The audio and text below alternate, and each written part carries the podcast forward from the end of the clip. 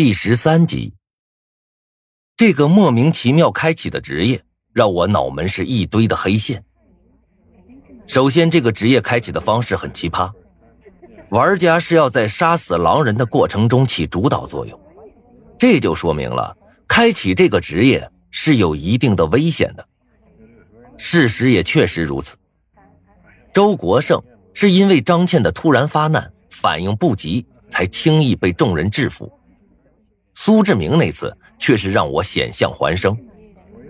如果那时我没从镜子里看见他的反水，如果那时我稍微晚一秒，恐怕事情的结果就要反过来写了。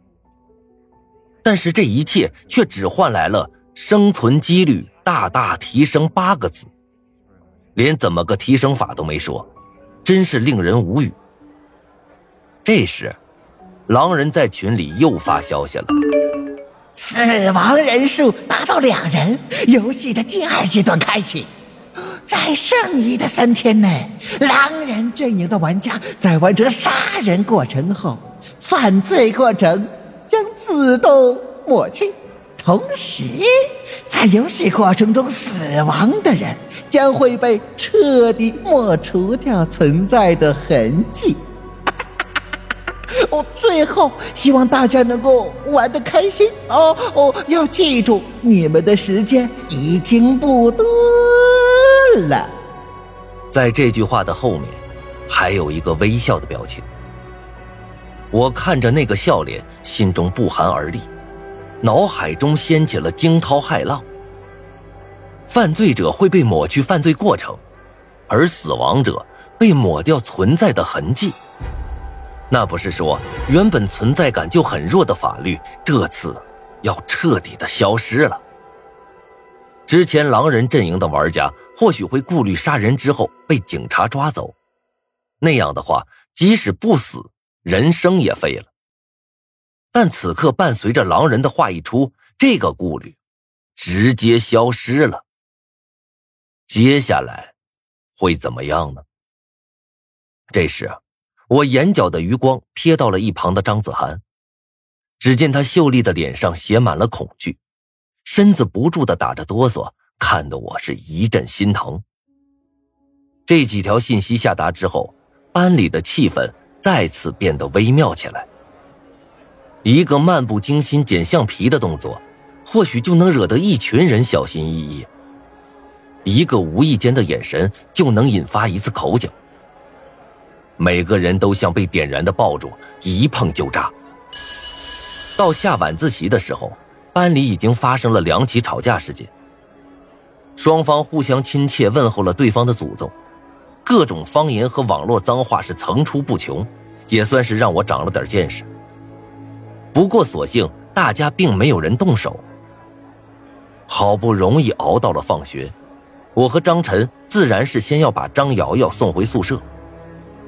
路上，我把昨晚发生的事儿一字不漏的说给了张瑶瑶。张瑶瑶听了之后笑个不停，捂着肚子看着张晨，眼中满是笑意。张晨直接被他给笑恼了，耷拉着脸，气呼呼的说道：“你要是再笑，你就自己走回去吧。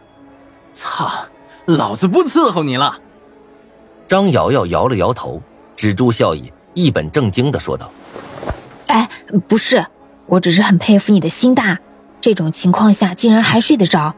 知道我这两天是怎么过来的吗？怎么过来的？张瑶瑶笑了笑，撸起了袖子。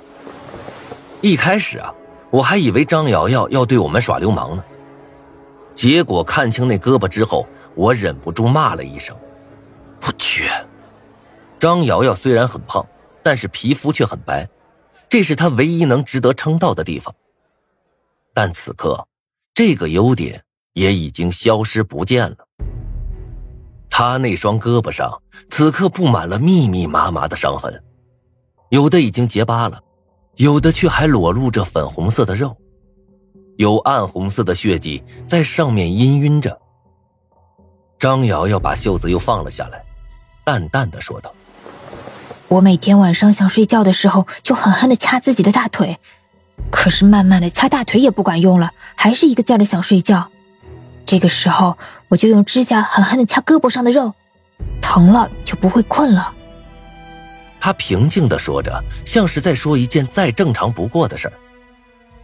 我和张胖子对视一眼，都从彼此眼中看到了惊讶，还有不可思议。我深吸了一口气，对着张瑶瑶问道：“你们女生那边都这样？”张瑶瑶摆了摆手，胖脸上闪过一丝落寞：“不是，只有我这个样，他们都是围在一起聊天，中途也有睡过去，只有我自己一个人这样。”从这一刻起。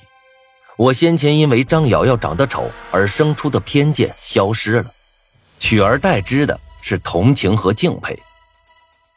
困了就掐自己的胳膊，什么都不干，只能时刻注意着周围的一举一动，生怕自己一闭上眼就再也见不到明天的太阳，然后一宿一宿的熬过来。这件事情说起来很简单，但是真正能做到的。女生中恐怕没几个人。正当我想安慰张瑶瑶两句的时候，我忽然发现远处的操场上有两个人，一个头发长，一个头发短，看样子正在打闹。我的脚步慢了下来，不知道为什么，虽然隔得很远，但那个长头发的人却给我一种很熟悉的感觉。张晨见我停下脚步，不由皱起眉问道。吴明，看啥呢？赶紧走啊！我指了指操场上那两个人影，问道：“张晨，我怎么觉得那个人像咱班的？你快看！”张晨嗤笑一声，往前推了我一把。看你妹呀！这么远你还能看出是咱们班的人呢？你以为你是二娃呀？赶紧走，咱们几个讨论讨论昨晚谁撞的门。嗯。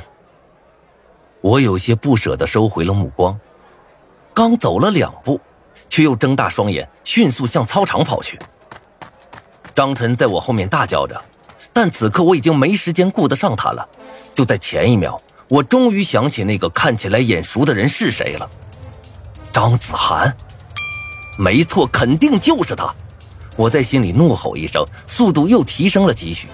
只感觉自己脚下轻飘飘的踩到地上，然后又重重的落下。